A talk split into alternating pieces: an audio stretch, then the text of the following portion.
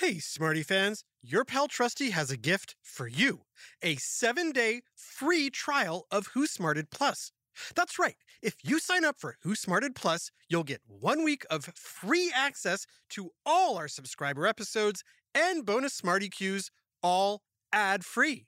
Parents, educators, and Smarty Pants have been letting us know how much they love their Who Smarted Plus subscriptions. Now's your chance to see what all the excitement is about. Again, this offer is 100% free. You can cancel anytime within the trial week. But I have a feeling you're going to want to stick around for all the exciting adventures and extra smarting. Sign up now right in Apple Podcasts or on whosmarted.com. Just click Join Who Smarted Plus. Thanks for smarting with us and supporting Who Smarted. Hey, parents, are you looking for ways to take care of your own mental health while caring for those around you? If so, check out How to Be a Better Human. Each week on How to Be a Better Human, comedian Chris Duffy sits down with an expert to talk about the realistic and often unexpected ways that you can improve your life. This show has everything from an episode with Dr. Becky about how to repair relationships when you've made a mistake, to how to set boundaries both with your kids and your parents, and even a deep dive on why it's okay for your house to be messy sometimes if you're feeling overwhelmed.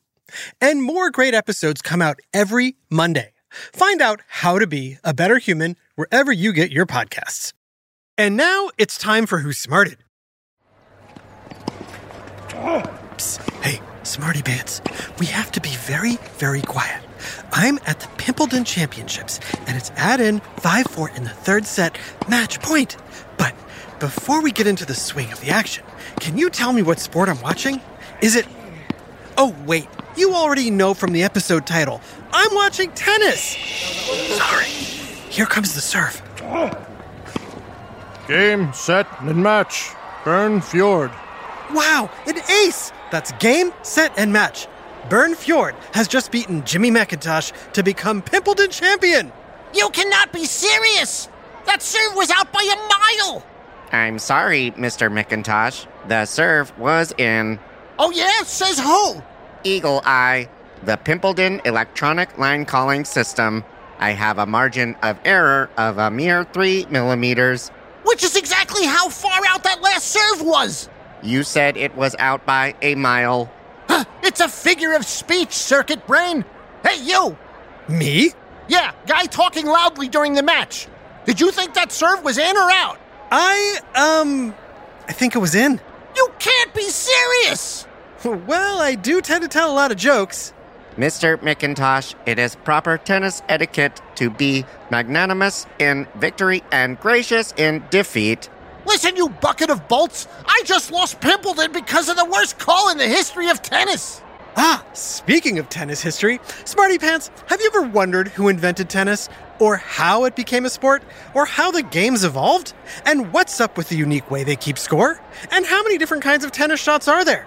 And why can't they see that serve was clearly out? Because it was in. You've got to be kidding me! It's time for another whiff of science and history on. Who smarted? Who's smarted? Who's smart? Is it you?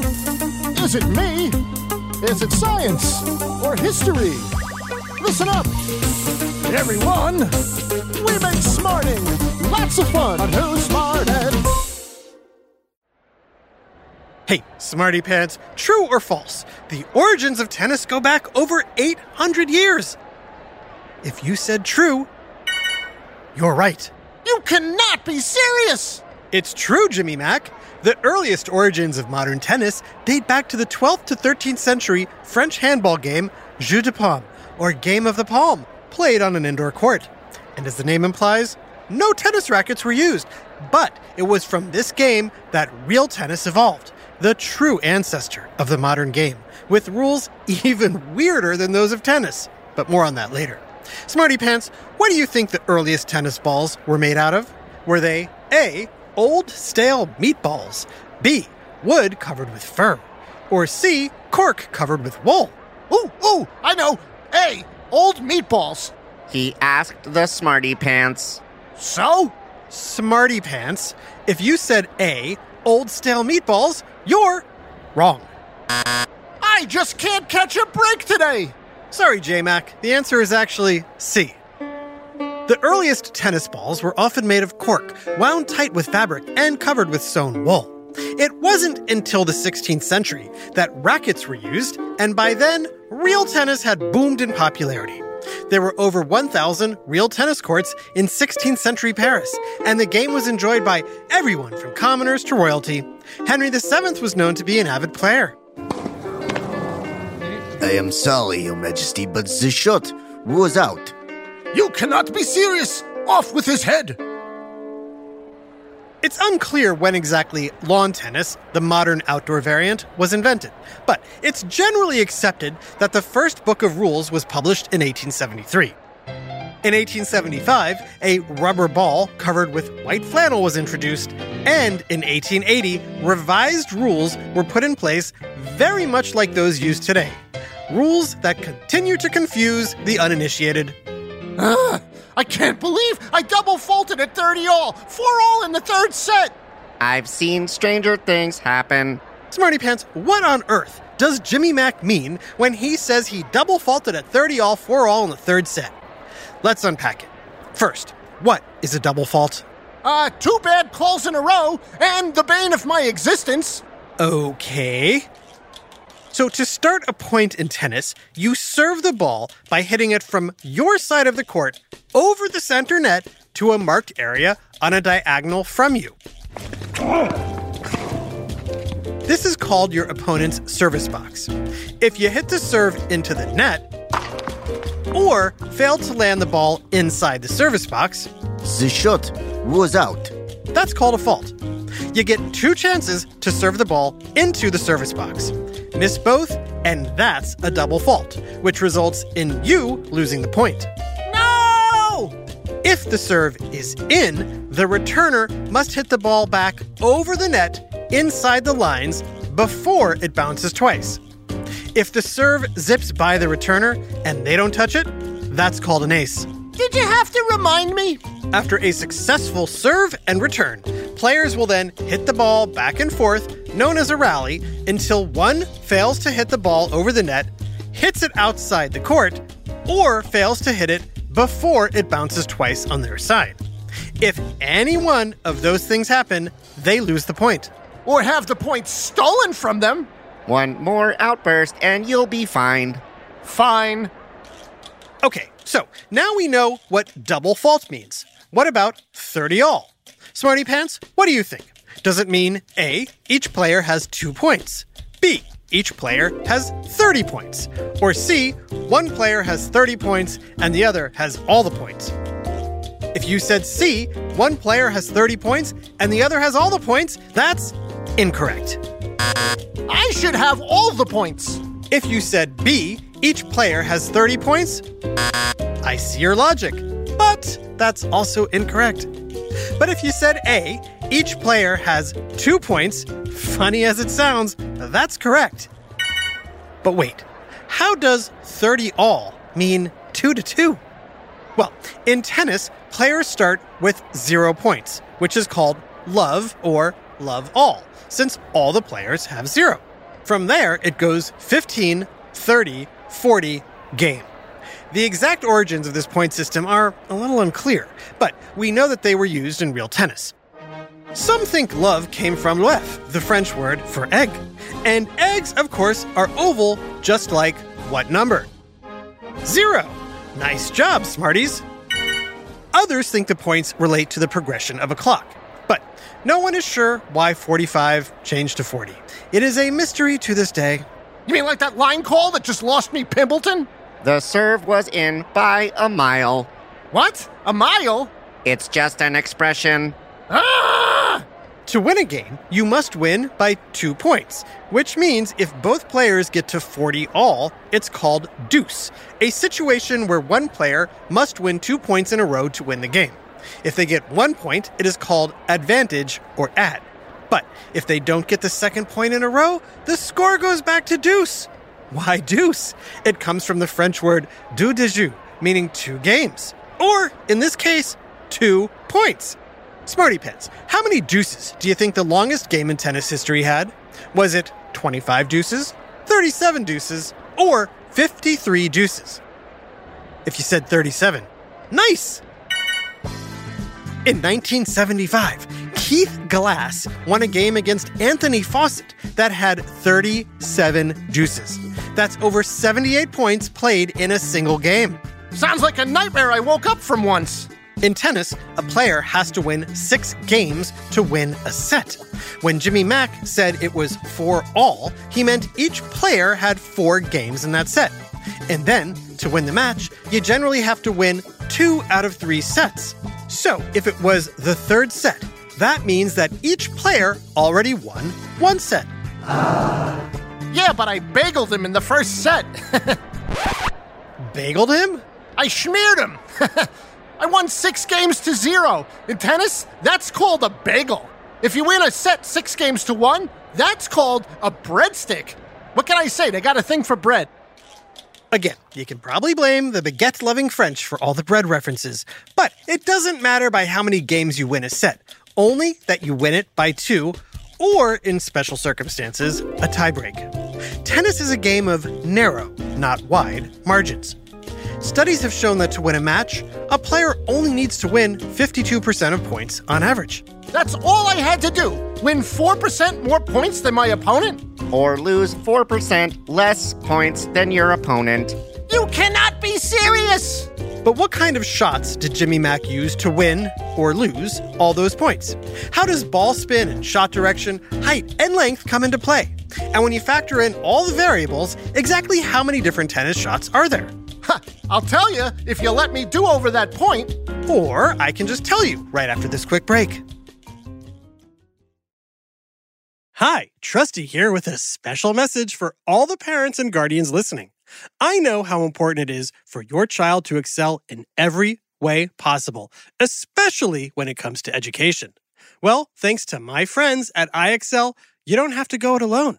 IXL is a personalized learning platform that's transforming the way children master everything from math to social studies. IXL's interactive courses and immediate feedback ensure learning is super engaging and accessible for every student, pre K through 12th grade. Imagine that a tool that grows with your child, offering personalized recommendations based on their progress. And we know it works because we've used it ourselves. Adam Tex Davis, co creator of Who Smarted, used IXL to help his daughter stay on top of her schoolwork and excel in her classes. Backed by research, students who use the IXL program are more likely to get higher test scores because IXL functions like a tutor. And whether your child needs help with homework, classwork, test prep, or is looking for a challenge, IXL has you covered, and all of that at an affordable rate. A one month subscription to IXL costs less than what most tutors charge for an hour. And one subscription is good for every child in your household. Join the millions of parents who trust IXL and make an impact on your child's learning today. Oh, and Who Smarted listeners get an exclusive 20% off IXL membership when you sign up now at IXL.com slash smarted. Visit IXL.com slash smarted to get the most effective learning program out there at the best price. IXL Learning. Inspire. Excel. Learn more at IXL.com. Hey there, smarty moms, dads, adults, and anyone who loves great food but doesn't always have the time or energy to grocery shop, prep, and cook a big meal. Well, take it from me, the trusty narrator. I found the perfect solution to having delicious, home cooked meals without all the time and hassle. It's called Factor Meals. With Factor Meals, you can forget about all the shopping, chopping, or even washing dishes. That's because Factor's fresh, never frozen meals arrive at your door ready to heat and eat in just two minutes. That's right. With Factor, you and your family are always just two minutes away from chowing down on chef crafted, dietitian approved, delicious gourmet meals. From Calorie Smart to Protein Plus to vegetarian to keto options, Factor has six menus guaranteed to meet your wellness goals. And with over 35 meal choices and 60 add ons weekly, your taste buds will never get bored. I personally started ordering Factor meals last month for those busy days when I want a tasty lunch or dinner that fills me up and crushes my nutrition goals, but I only have five minutes to cook it. And Factor 100% delivers on time, every time. So head on over to factormeals.com slash smarted50 and use code smarted50 to get 50% off your first box plus 20% off your next month. That's code SMARTED50 at factormeals.com slash SMARTED50 to get 50% off your first box plus 20% off your next month while your subscription is active. Now back to Who Smarted. Okay, Smarty Pants, you just heard a nice tennis rally or volley. But how many basic shots are there in tennis? Are there A, 3, B, 4, or C, 5? If you said B, 4, oh, so close. That was almost as close as the ball that was clearly out. It was in. If you said C, 5, that's correct. The five basic shots of tennis are the serve, forehand, backhand, volley, and overhead. Otherwise known as a smash. Like I said, the serve is the first shot of every point. The server must toss the ball in the air, hit it before it bounces, and land it in the opponent's service box. Then the rally begins, which is where the four other shots come into play. A forehand is when you swing your racket with the palm of your dominant hand forward. A backhand is when you swing with the palm of your dominant hand backward. A volley is when you hit the ball out of the air before it bounces. These usually come when both players charge the net and are close to one another. And an overhead is, well, when you hit the ball when it's over your head and smash it down. Smash! The crowd always loves a good overhead. Many players put spin on the ball to affect its flight and bounce. Smarty Pants, can you name the spin that is not a type of tennis spin? Is it A, cork spin, B, top spin, or C, slice spin? If you said A, cork spin, good job. The three types of ball spin are top spin, or overspin, slice, or underspin, and flat, which is actually no spin at all. In terms of direction, players can hit the ball cross court or diagonally, down the middle of the court, or down the line, which is straight down the sideline. When it comes to height and length, players can either hit a lob, a high, loopy shot meant to go over an opponent's head, or a drop shot, a super short shot meant to bounce twice before the opponent can hit it. Taking all the basic shots, then adding spin, direction, height, and length, you get 120 different tennis shots, including between the leg shots, also known as tweeners. Uh, you know what? After watching that last shot in super slow mo, I see it was in. It hit the line. Chalk flew everywhere. I was wrong. I lost. I'm sorry for being such a bad sport. wow, good for you, Jimmy Mack. Come on, I'll buy you a slice of pizza to cheer you up. Actually, there's no pizza at the concession stand. They just ran out. Out? You cannot be serious! A special shout out to Super Smarty fan Evan in Chicago, Illinois. You said Who Smarted has been your number one favorite show since the first time you listened to it, and that you love all the knowledge you learn on the way to tennis classes. You also asked for an episode on tennis with funny nicknames for the crew. Well, here you go, Evan. Hope we served up an ace. This episode, Tennis, was written by Dan Grasscourt Gold and voiced by Adam Nets Davis and Max Claycourt Kamaski and Jerry Colbert. Technical direction and sound design by Josh Hardcourt Hahn. Who Smarted is recorded and mixed at the Relic Room Studios. Our associate producer is Max Kamaski. The theme song is by Backhand Brian Suarez, with lyrics written and performed by Adam Tex Davis. Who Smarted was created and produced by Adam Tex Davis and Jerry Colbert. This has been an Atomic Entertainment production.